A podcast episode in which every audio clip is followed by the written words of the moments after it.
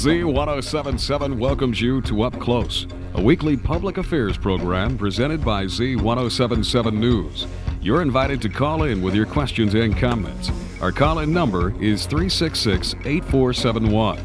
Now, your host for Up Close, Gary Daigneault. Well, thank you, mystery announcer, wherever you are, and welcome to the Z1077 Up Close Show on a beautiful Friday morning, September 24th, 2021. I'm Gary Daigneault, your host. Our producer is LaVicki Patterson, and our phone number for you to call and participate is 760 366 8471. Our guest in studio today is the brand new General Manager for the High Desert Water District, Paul Peschel. And Paul, welcome to the Z1077 Up Close Show. Delighted to have you here. Thank you. And by the way, if you're wondering how to pronounce Peschel, it rhymes with special. Okay. I'm sure you've been using that most of your life. It's great. I love it. Yeah. Yeah, I, I don't have a buzzword I could use. It's, you know, anyway. But welcome, Paul. Now, when did you start at High Desert Water District? In April of this year. April of this year. Now, uh, before we get in, into Water District stuff, we want to learn about you a little bit. Again, welcome to Yucca Valley. Uh, where do you hail from, Paul? Uh, Minnesota, a small town called Breckenridge of about 3,500 population. My wife is from Minnesota. So, Oh. yeah, so when she, you'll meet her when she comes in. She's very Minnesota nice. So, and and what brought you from Minnesota here to California? Well, I had an opportunity for a job after graduating at North Dakota State uh, in uh, Fargo, and that was in Phoenix. While I was working there, I got a job opportunity at uh, Imperial Irrigation District where I worked for nearly 29 years. Okay, so th- that's the low desert uh, Right. district down there. So, how long were you there? Uh, almost 29 years. Wow. And uh, what was your final position there? Uh, I was the manager, uh, the, the planning and engineering manager in the energy department. Wow. Now, the uh, Imperial District down there has a, a lot of different facets, of far more complex than High Desert Water District, although their own unique set of challenges from both. Um, and uh, the the move from here, are you, are you commuting still? Um, actually, between uh, this job and that, I was the general manager for about five uh, five and a half years at uh, Kings River Conservation District. Okay, so you've been in, in the water business for a long time. yes, I have been. and, and probably seen some amazing changes uh, with technology and and uh, and improvements in, in district and, and safety and, and, and sanitation. Uh, a- absolutely, uh, across all facets. So, uh, uh, first impression of Yucca Valley, Paul. Oh, I think it's a, a beautiful community. Uh, the weather actually is, is very nice. It's uh, much cooler than I think most people would think. The people that I've met are, are great. The board the board of uh, directors. One reason I decided to take the job is during the interview process. They really care about the customers. They care about the staff, and the staff themselves are awesome. So I've been. It's really been a pleasure to come on board. Well, welcome to Yucca Valley, Paul. Uh, you're extremely well qualified, and uh, we trust you'll do fine with our with our major utility. Let's talk about the High Desert Water District. Um, its scope, uh, how big is it? How many people do you serve? We serve uh, around 20,000. Well, yes, 20,000. Uh, there's about 10,000 water connections. We're only at about f- a little under 5,000 sewer connections right now. The maximum sewer connections will be around or a little less than 20,000 with full build out. Now I know you're you're relatively new to the area, but can you give us a little bit about the history of High Desert Water District, uh, how it came to be the modern district it is today? Well, it was formed in 1962, and over time it it took over other uh, private water agencies. So it was born the same year I was. Now, uh, I when I first got here, they were they were in the process of taking over the Ted Durling's old water district, which was primarily on the western end of town. So I know there are some challenges to taking a private district and bringing it into the public sector. Have all of those challenges pretty well been surmounted to this time, or there's there's still some some some hiccups here and there? Well, I, I believe in general they have, but over time your systems deteriorate. So we do have a capital replacement program that uh, we've replaced 150 miles of mainline, and we're continuing that program. Uh, we should be completed with all the replacements in a couple of years. So the, the ongoing replacement of the of the older infrastructure, are you doing that with your own staff? Do you bring in contractors? Uh, we're doing that with our own staff. Okay, well that, that's a big money saver, I Uh, understand. so. Yes, it has been. Yeah, great. And uh, and you say that's going to be ongoing for how long? Or is it is it always going on? I know it's just like the the uh, the the Golden Gate Bridge. Well, they, we- they paint from one end to the other and then just start again. So, Well, I think when we get down, we'll we'll kind of be ahead of the curve, um, and we're somewhat limited because of the capital funds we have, so we're stretching it out a bit.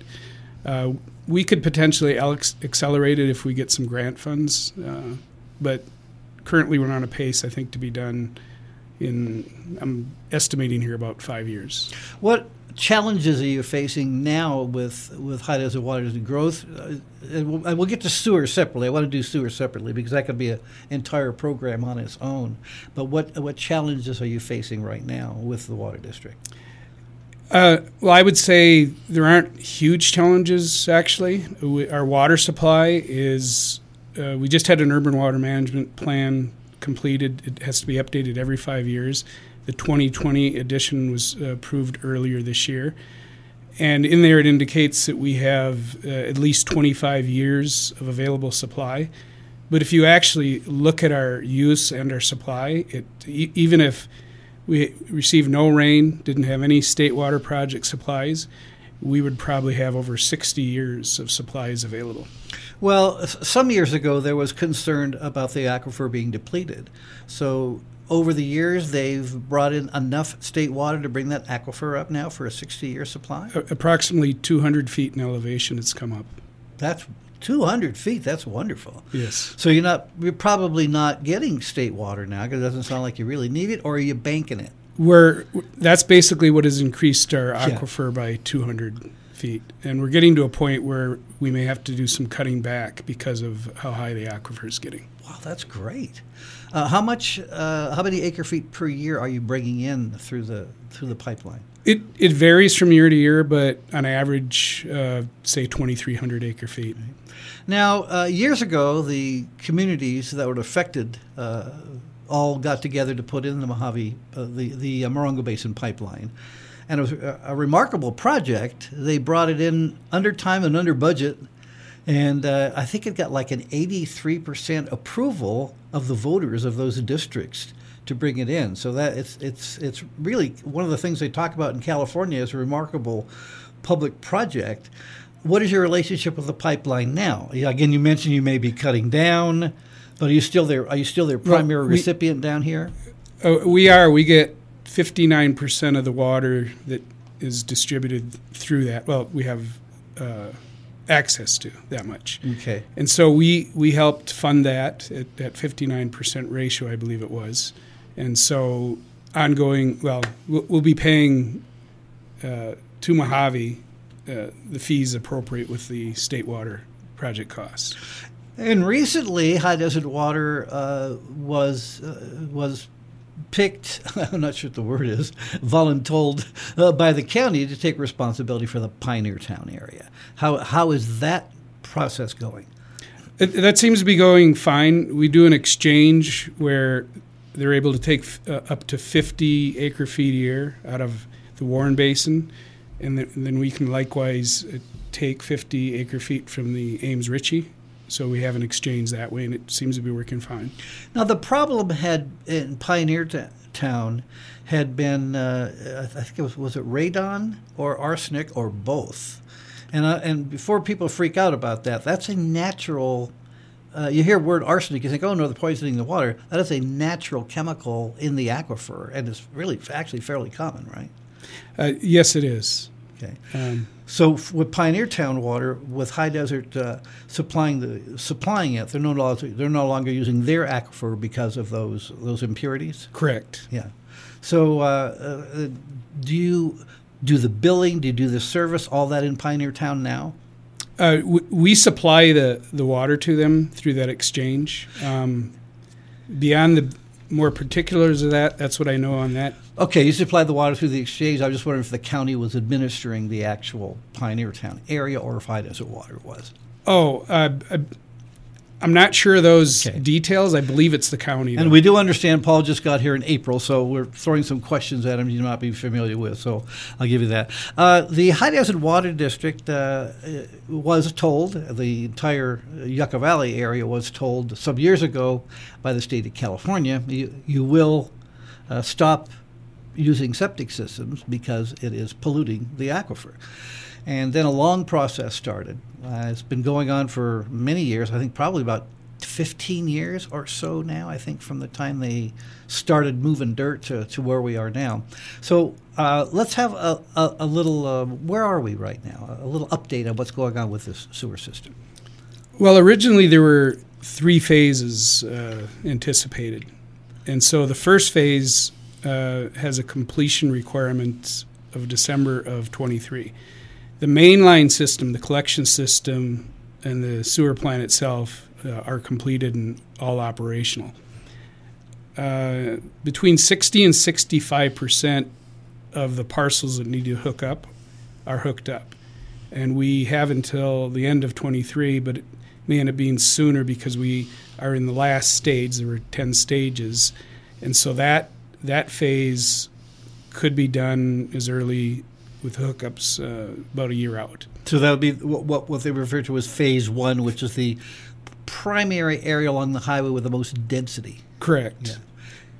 Yeah. Uh, phase phase two? Yeah. phase two and three have been combined into uh, a final phase, and currently there's two potential deadlines for that: uh, the end of 2028 or 2031, and that's dependent upon whether or not the Joshua Tree is listed. And that actually just in the last couple days, with uh, from the federal judge uh, making a determination that uh, the U.S. Fish and Wildlife Service needs to go back to the drawing board and relook at the Joshua tree because the uh, judge determined that uh, an adequate assessment wasn't completed. So we don't know exactly what that's going to do to our schedule. Uh, but assuming things stay on schedule, those are the current dates we have for completing. I want to come back to the Joshua Tree thing because it, it really affects all of Yucca Valley. Uh, and we are re- re- referring to the Joshua Tree being named as a endangered species. However, it's still in, in a one-year trial phase where they, they still have special treatment of Joshua trees, but it's not quite set in stone yet. How is that affecting High Desert Water District? What, what, what, what is the, the problem with the Joshua trees in, in Yucca Valley for the water district? Well, I, I would I would describe that in three levels. Most of the mainline system probably won't be impacted because it'll be in within roadways and we'll have clearances that we need. There may be some minor areas.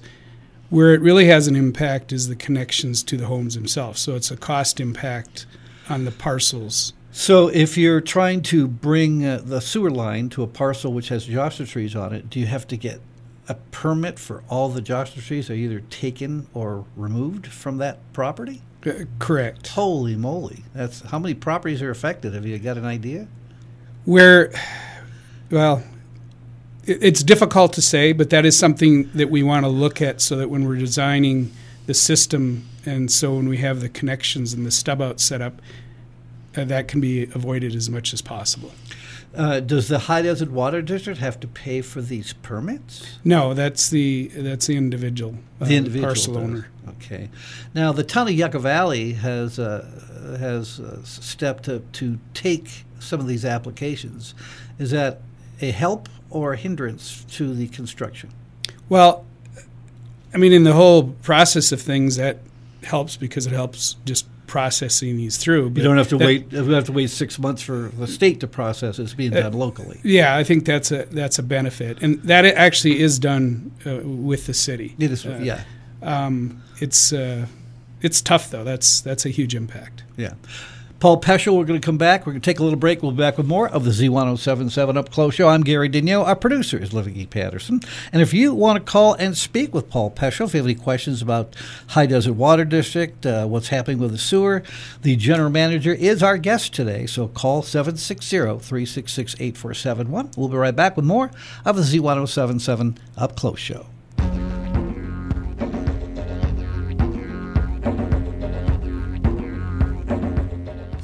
Outstanding vehicle maintenance starts with the right motor oil.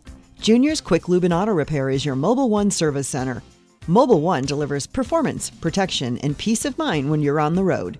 Junior's Quick Lube is not just fast, they're proficient. Owned by a local family and not a big corporation, they'll treat you like the neighbor you are. Discounts to military, first responders, healthcare workers, and educators. Drive in quick, get out fast. Junior's Quick Lube, next to IHOP, Yucca Valley.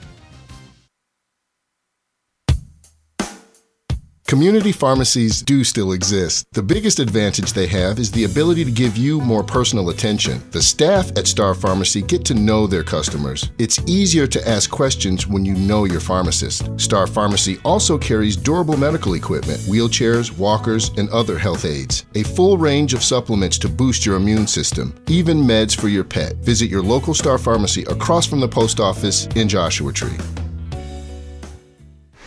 Get ready for a summer of fun with a cool new haircut from Great Clips. Looking good and feeling great is easy and more affordable than ever. Get your favorite style anytime and the right cut all the time with Clip Notes. Stylist notes on your personal haircut accessible at any Great Clips salon. No appointment needed. Just walk in or check in online at greatclips.com. Looking for a career rather than just a job? Great Clips is taking applications now. All you need is a current California cosmetology license. Summer's hot, but with Great Clips, you'll stay cool. Open daily in the Dollar Tree Center in Yucca Valley. It's gonna be great.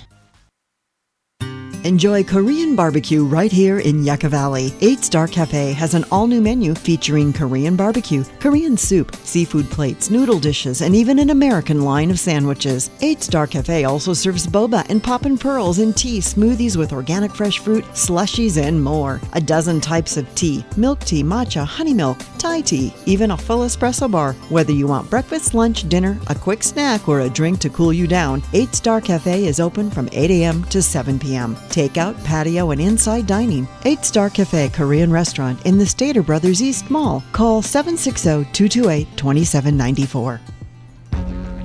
And we are back with the Z1077 Up Close Show. Good Friday morning. I'm Gary Daigneault. Our guest in studio today, Paul Peschel, the General Manager of the High Desert Water District. And if you have any questions, give us a call at 760 366 8447 on it. We have a question for you, Paul. We'll go right to it.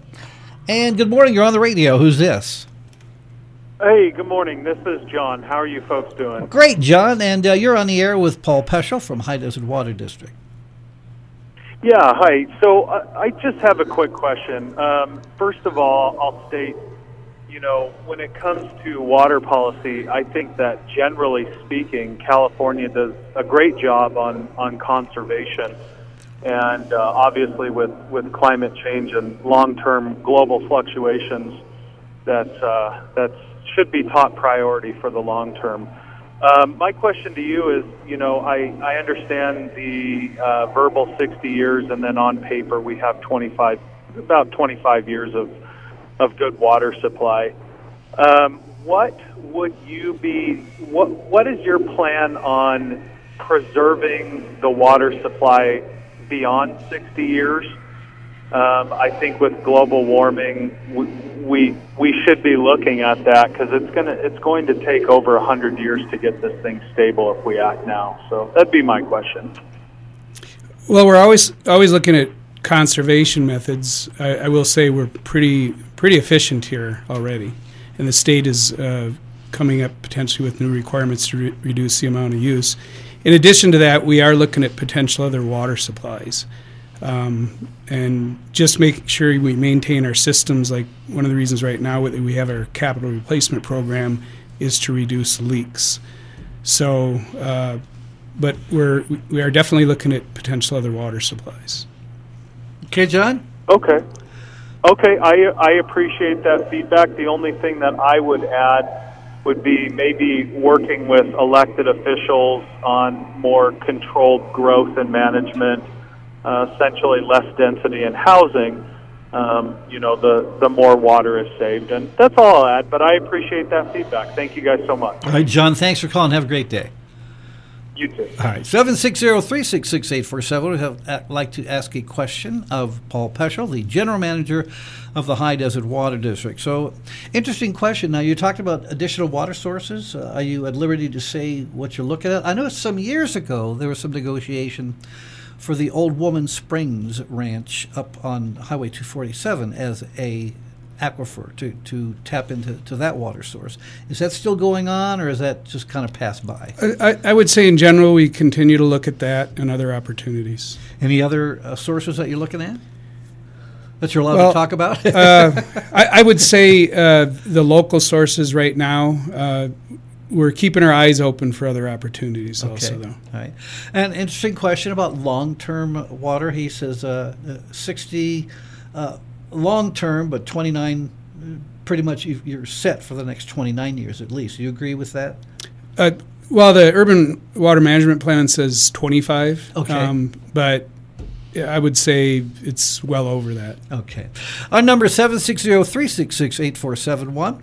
Our guest, Paul Peschel, the General Manager of High Desert Water District. Also, one of the things John mentioned I'd like to come back to, and, and that is uh, drought, whatever the cause is, in this particular case, global warming. And I, I, I don't think you can deny global warming anymore. It's a reality. Just look at a weather map of the country someday, and you'll, and you'll get that. But uh, in, in the Morongo Basin, our sources are primarily aquifer, under, underground water. I know 29 Palms says they have about a 400 year supply uh, from, from their various aquifers. You've got a 25 year solid and, and 60 year out supply. What is that based on for build out for the population of Yucca Valley? Um, well, I'll say this: we're having a meeting next week with, with the city, and so we're going to be d- discussing a number of topics. So that's something I want to familiarize myself with more. In general, the urban water management plan does take into consideration growth. So th- those those figures generally uh, uh, take into consideration growth, not the 65 year period, but uh, we are constantly looking every five years, updating, looking at growth and what the growth projections are. But there are some things that came up recently with a subdividing bill that allows further subdivision, and so that's one of the particular items we want to discuss with the, the town. Yeah, uh, just to bring uh, listeners up to speed, the state of California just passed a bill, I think like the last couple days, uh, which would allow uh, the end of uh, neighborhood d- density. It would allow people to build high density housing in what is now called a neighborhood zone. Is that is that pretty correct? I would say that's pretty accurate. Yeah. So if you have a home on, say, on, on an acre, you can actually add up to two outbuildings, little casitas, and increase the, the housing available on your home. And what the state is trying to do is get more uh, low income, more more housing density out there to try to do away with the problem they have, which is not enough housing for people in California. As you know, because you've been trying to find a house up here. And, Yes. And it's, and it's not easy. So, back to the drought. Uh, one of the things that uh, you mentioned is the state is putting in uh, percentages of, of water use they want you to bring down to.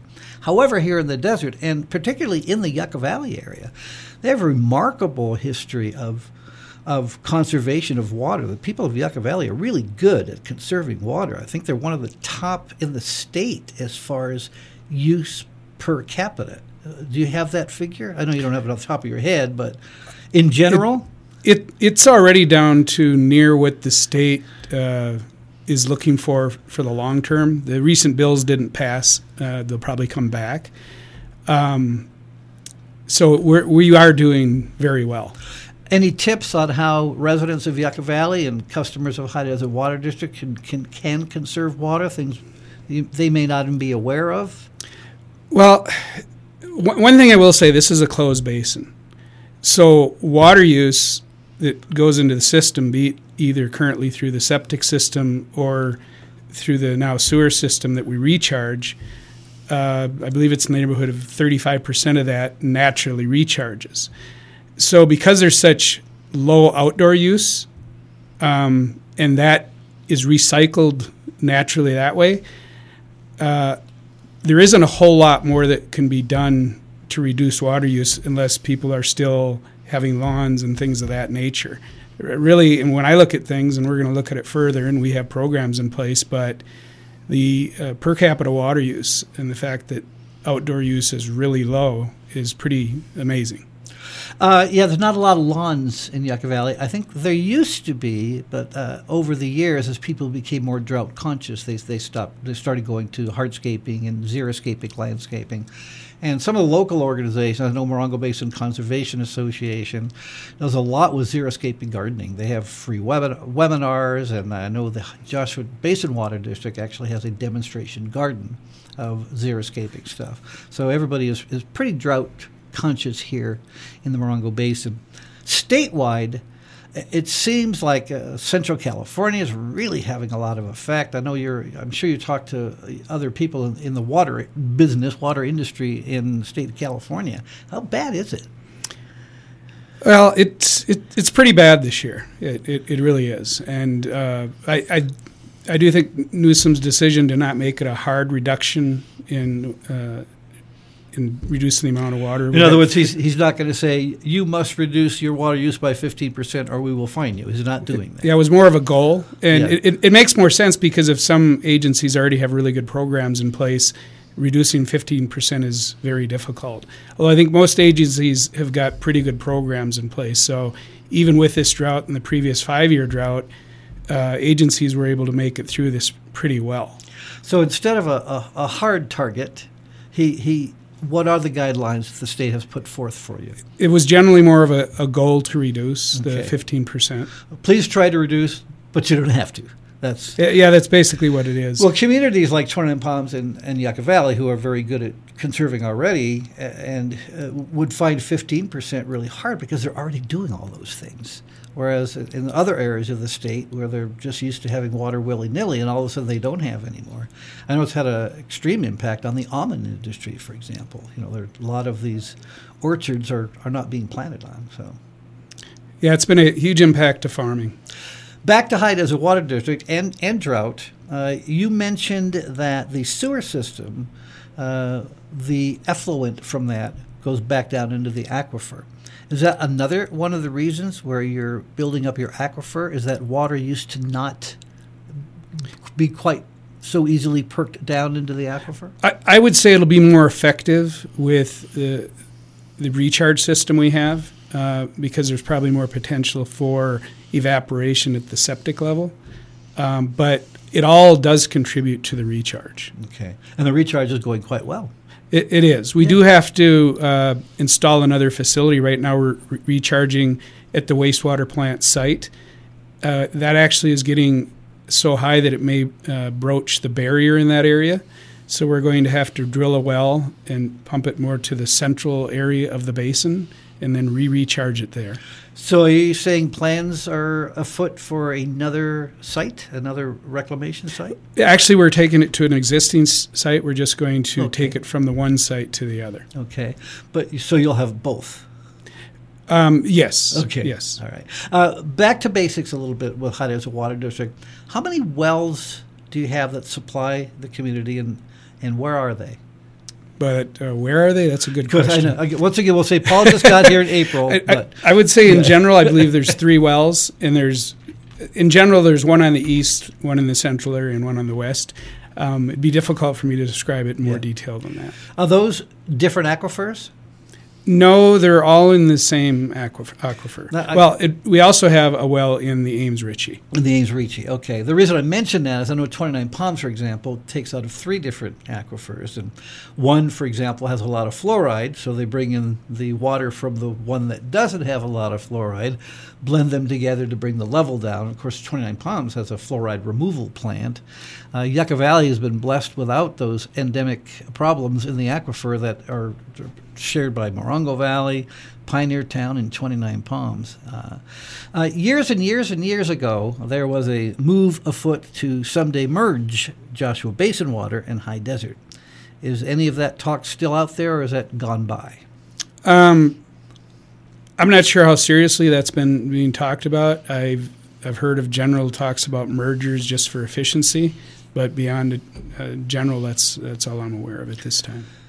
A lot of people still have questions about the sewer system. You say about 65% of phase one has now been has now been hooked up. Correct. Okay, um, what are the biggest difficulties for the average homeowner. I, I, still see some some queries on social media about how all this works and and uh, who does what. Can you g- give me the process by which I hook up to the sewer system if I live in Phase One in Yucca Valley and the trucks are coming? well. The best thing to do is get a hold of Ryan Hutchins at our office because he's the real expert on that. But in general, what the process is once once the subphase opens up, that's that's the uh, that's the tenth phase. Uh, we're on the tenth phase right now. So they let you know. They'll let a homeowner the, go, "Hey, yeah, in ninety days, we're going to be coming your way." And uh, well, let's say, yeah, it's now available for you to hook up, and you have, uh, I think it's 180 days if I remember the time period correctly. Um, I may be wrong on that, but I believe it's 180 days. And so that at that point in time, they need to hire a contractor to make the connection, and they they have to get go through the city to get permits if there's any impacts to Joshua trees. For single family homeowners, we we do have a uh, program uh, for potential grants for mitigation of the Joshua tree. There's also a loan program uh, for the sewer connection itself. For non uh, homeowners, uh, the, the loan option is there. There's al- always the option too to just uh, fund it entirely yourself. Um, so that's that's basically in terms of the connection. Uh, but uh, Ryan Hutchins would be a real good contact if anybody has any real specific questions. And while you're talking about contacts, I have to give High Water District a big pat on the back the uh, information available to the public has really been handled well. Your your website, High Desert Water District. If, any, if anybody has any questions about what we're talking about today, about the, the phases, how to install, the process to go through uh, to get onto the sewer system, it's it's all up there and it's updated almost daily about what neighborhoods they're in and what's coming up. So I just want to give you a pat on the back for that.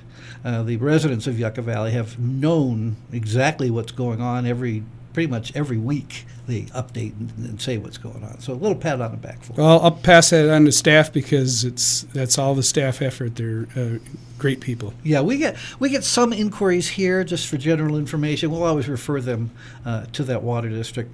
I want to come back to one thing you said, and that's the the Joshua Tree listing and the judge's decision.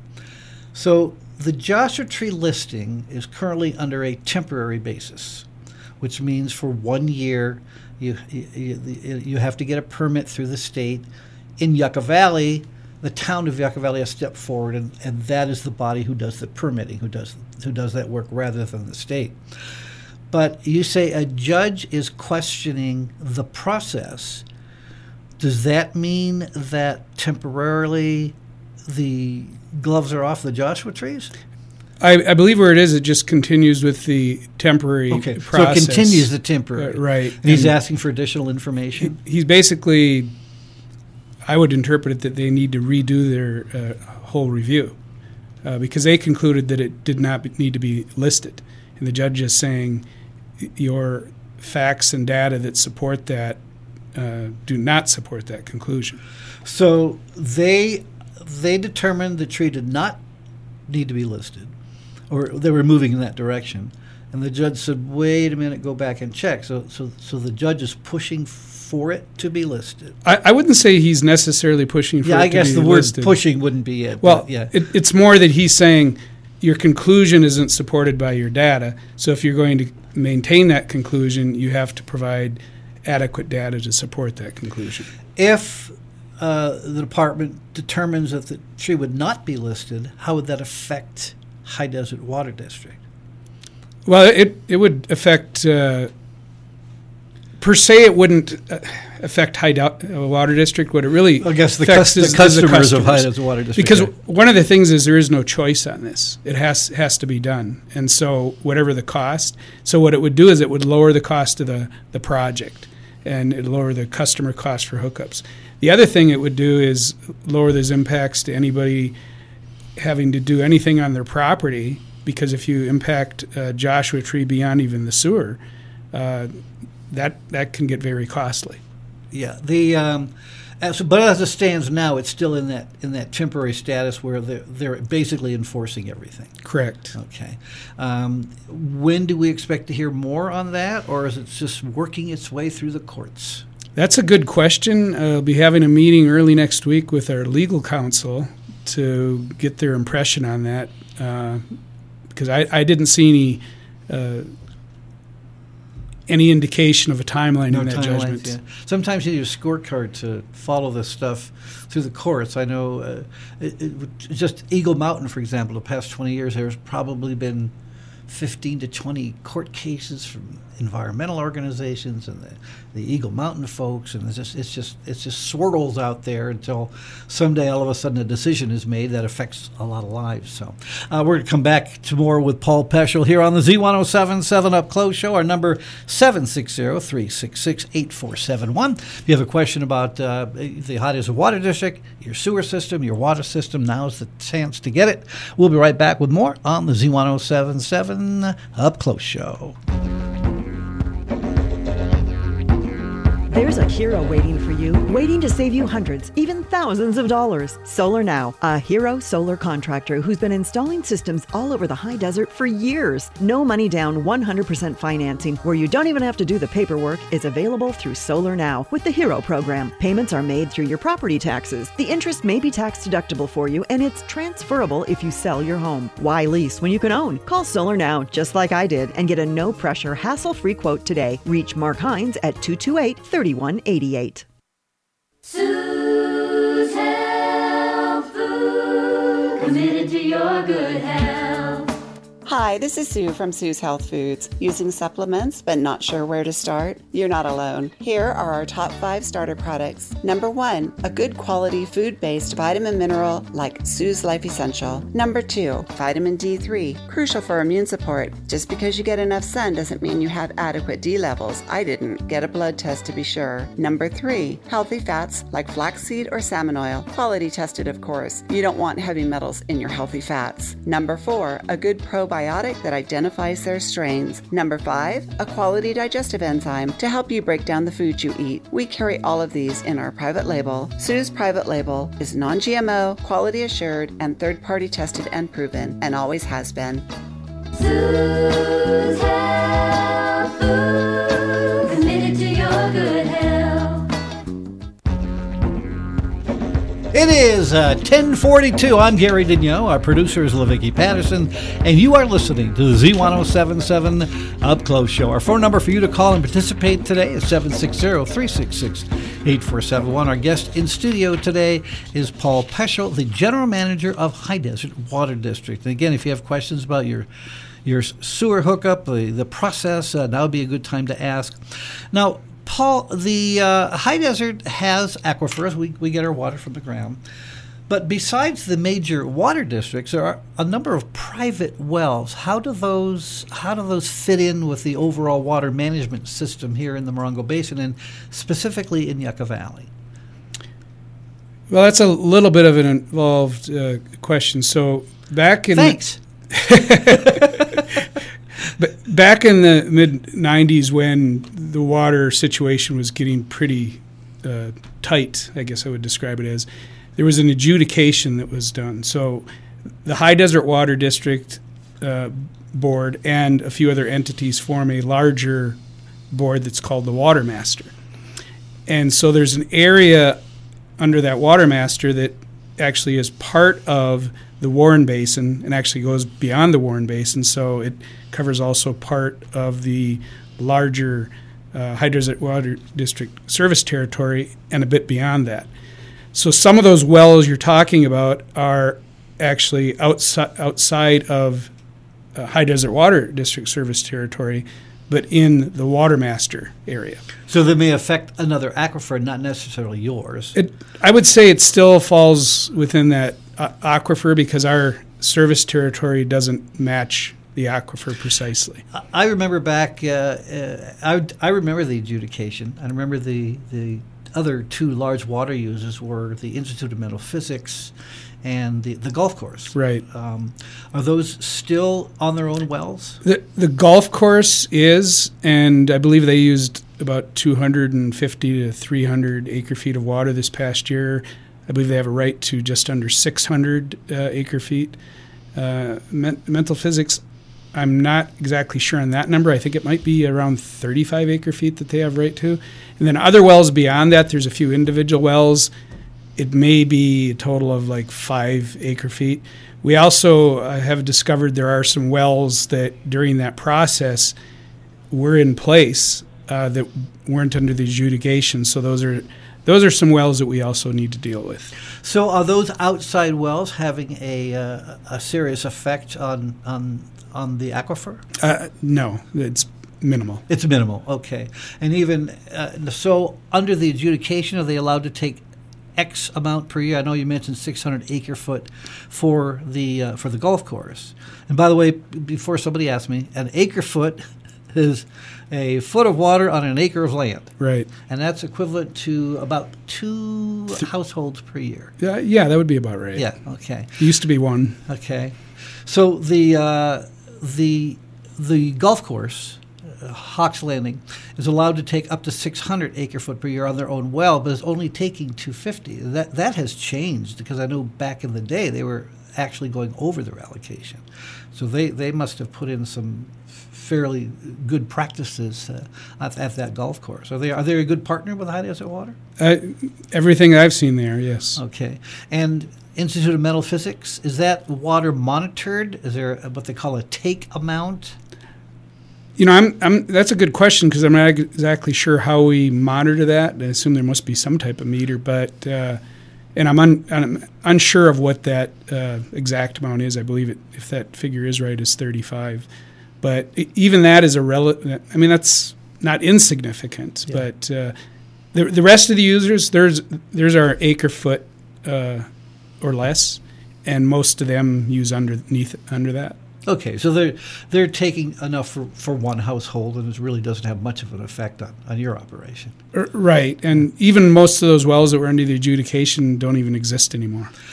I want to drill a well on my property. What is the process I would go through, or can I even do that now? You can potentially do that. Um, you have to go and uh, petition, and if the water master doesn't object, then you can install the well. Under the adjudication, they did uh, put in the, the water master, which oversees basically all the aquifers in the area. What kind of teeth does the water master have? If they decide they want to change the allocation uh, for a well user, can they come in and do that? Under, under the adjudication, what kind of power did the judge give the, the water master? Well, my understanding is the only real power at this time is to ensure that the water use stays below what's required under the adjudication for the different parties, and they make these decisions on these uh, independent wells. And with new technology and new practices, it seems like all of the well owners are using far less than they were adjudicated in, in that. And I'm thinking that was probably 25 years ago that they did that. I don't have the date in my head, but I, I do remember when now all that process was going on. That's that's one of the dangers of, of doing radio in the same market for 40 years is you have an idea, a little idea of the history. So, uh, but the the water master is still active. They're they're still meeting and they're still looking at those things. Yes. Okay.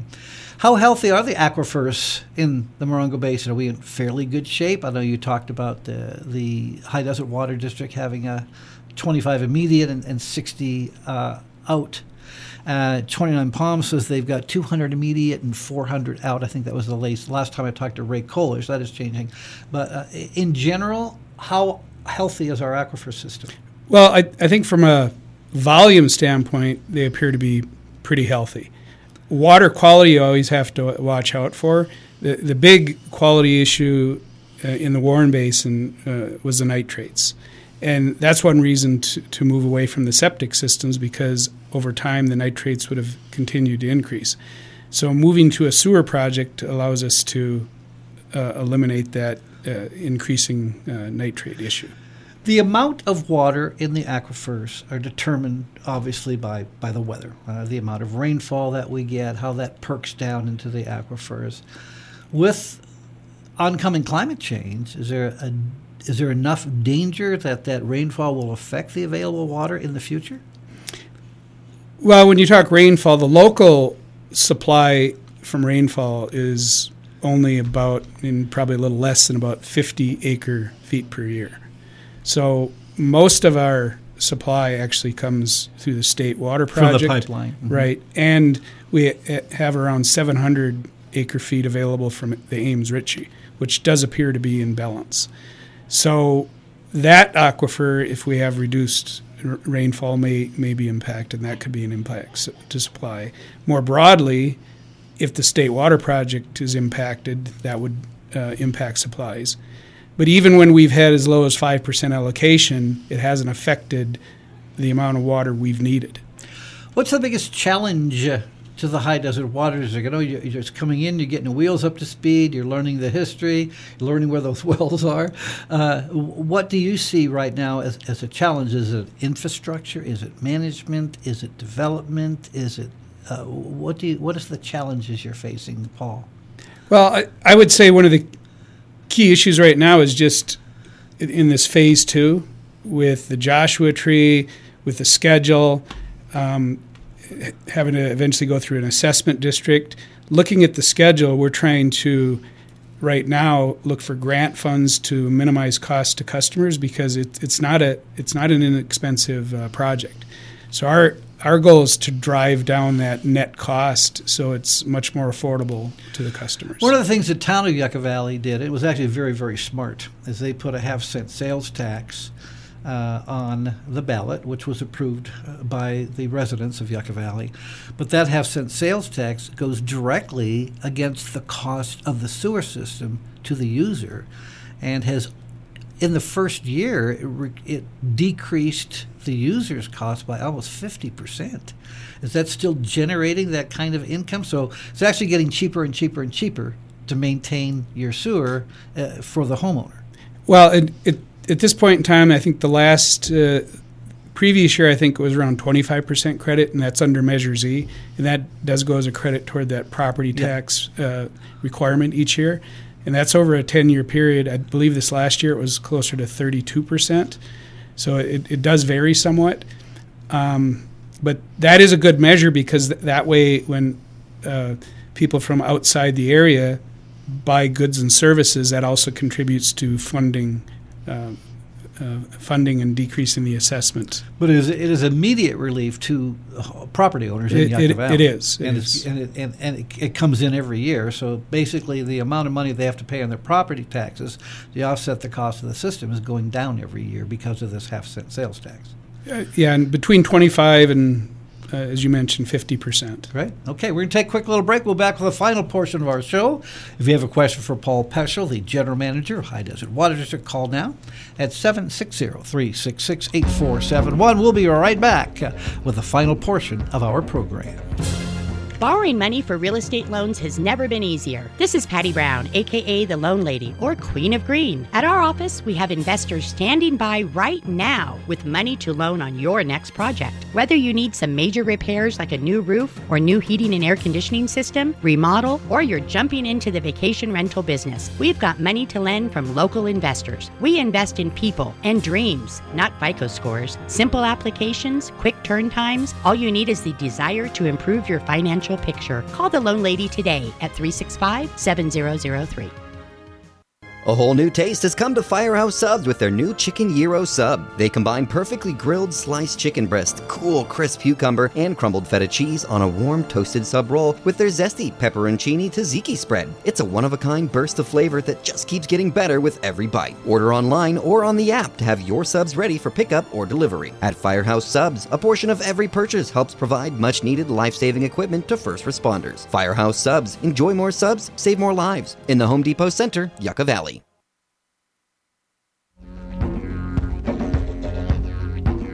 And we are back with the Z1077 Up Close Show. I'm Gary Daigneault. It's 1054. Our producer is Levicki Patterson. And our phone, phone number for you to call and participate 760-366-8471. So uh, Yucca Valley now has about 65% of Phase 1 who's using the, uh, the water treatment system. What can the residents of Yucca Valley do to make it easier on that system? I remember right after COVID hit, when there was a toilet paper shortage, we actually got some communication from High Desert Water District that told people, please don't put anything but toilet paper in the system. I guess people were using those wipes, which they say are flushable. They're not. They're really bad on your system. So, what can we do to make your system work better? Really, the only uh, object that should go in there is what comes out of your body and what's on that roll, that toilet paper roll. Anything else actually affects the system.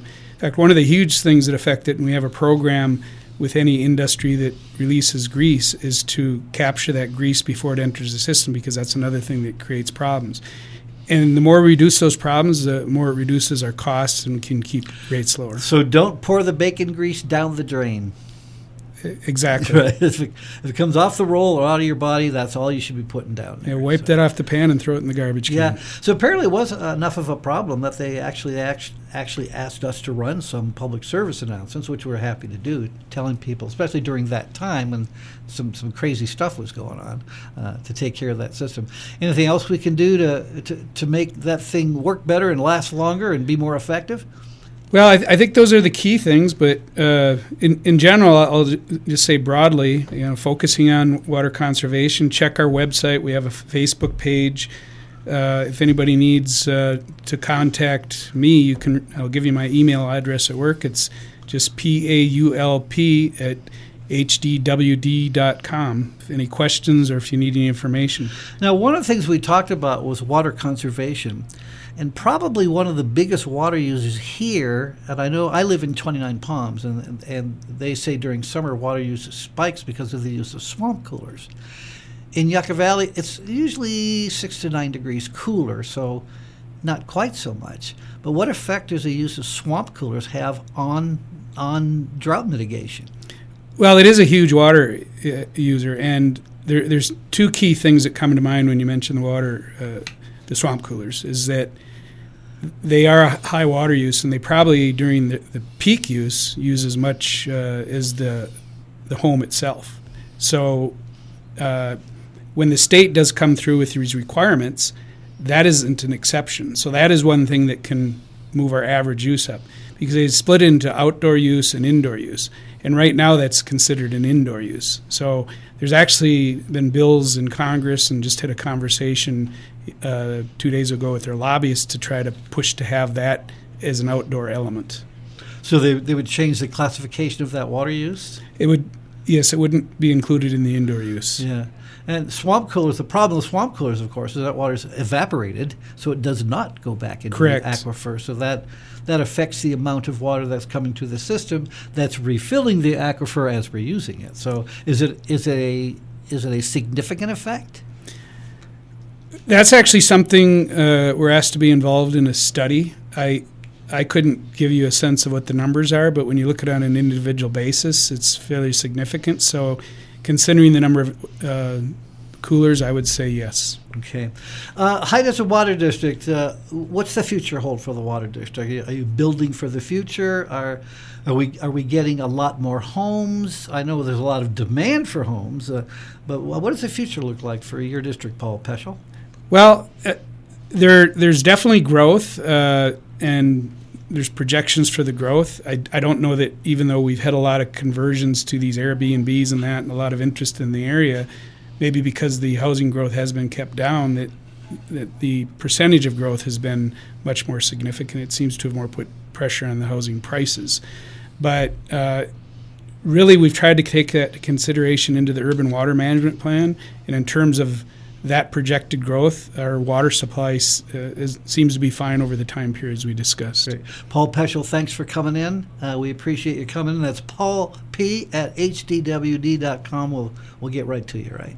All right, thank you very much. That's going to do it for the Up Close Show. Be sure to join me again next week. Our next week guest is going to be the superintendent of Joshua Tree National Park, David Smith. We'll be talking about that. Until then, thanks for listening. Drive carefully and God bless. Bye bye.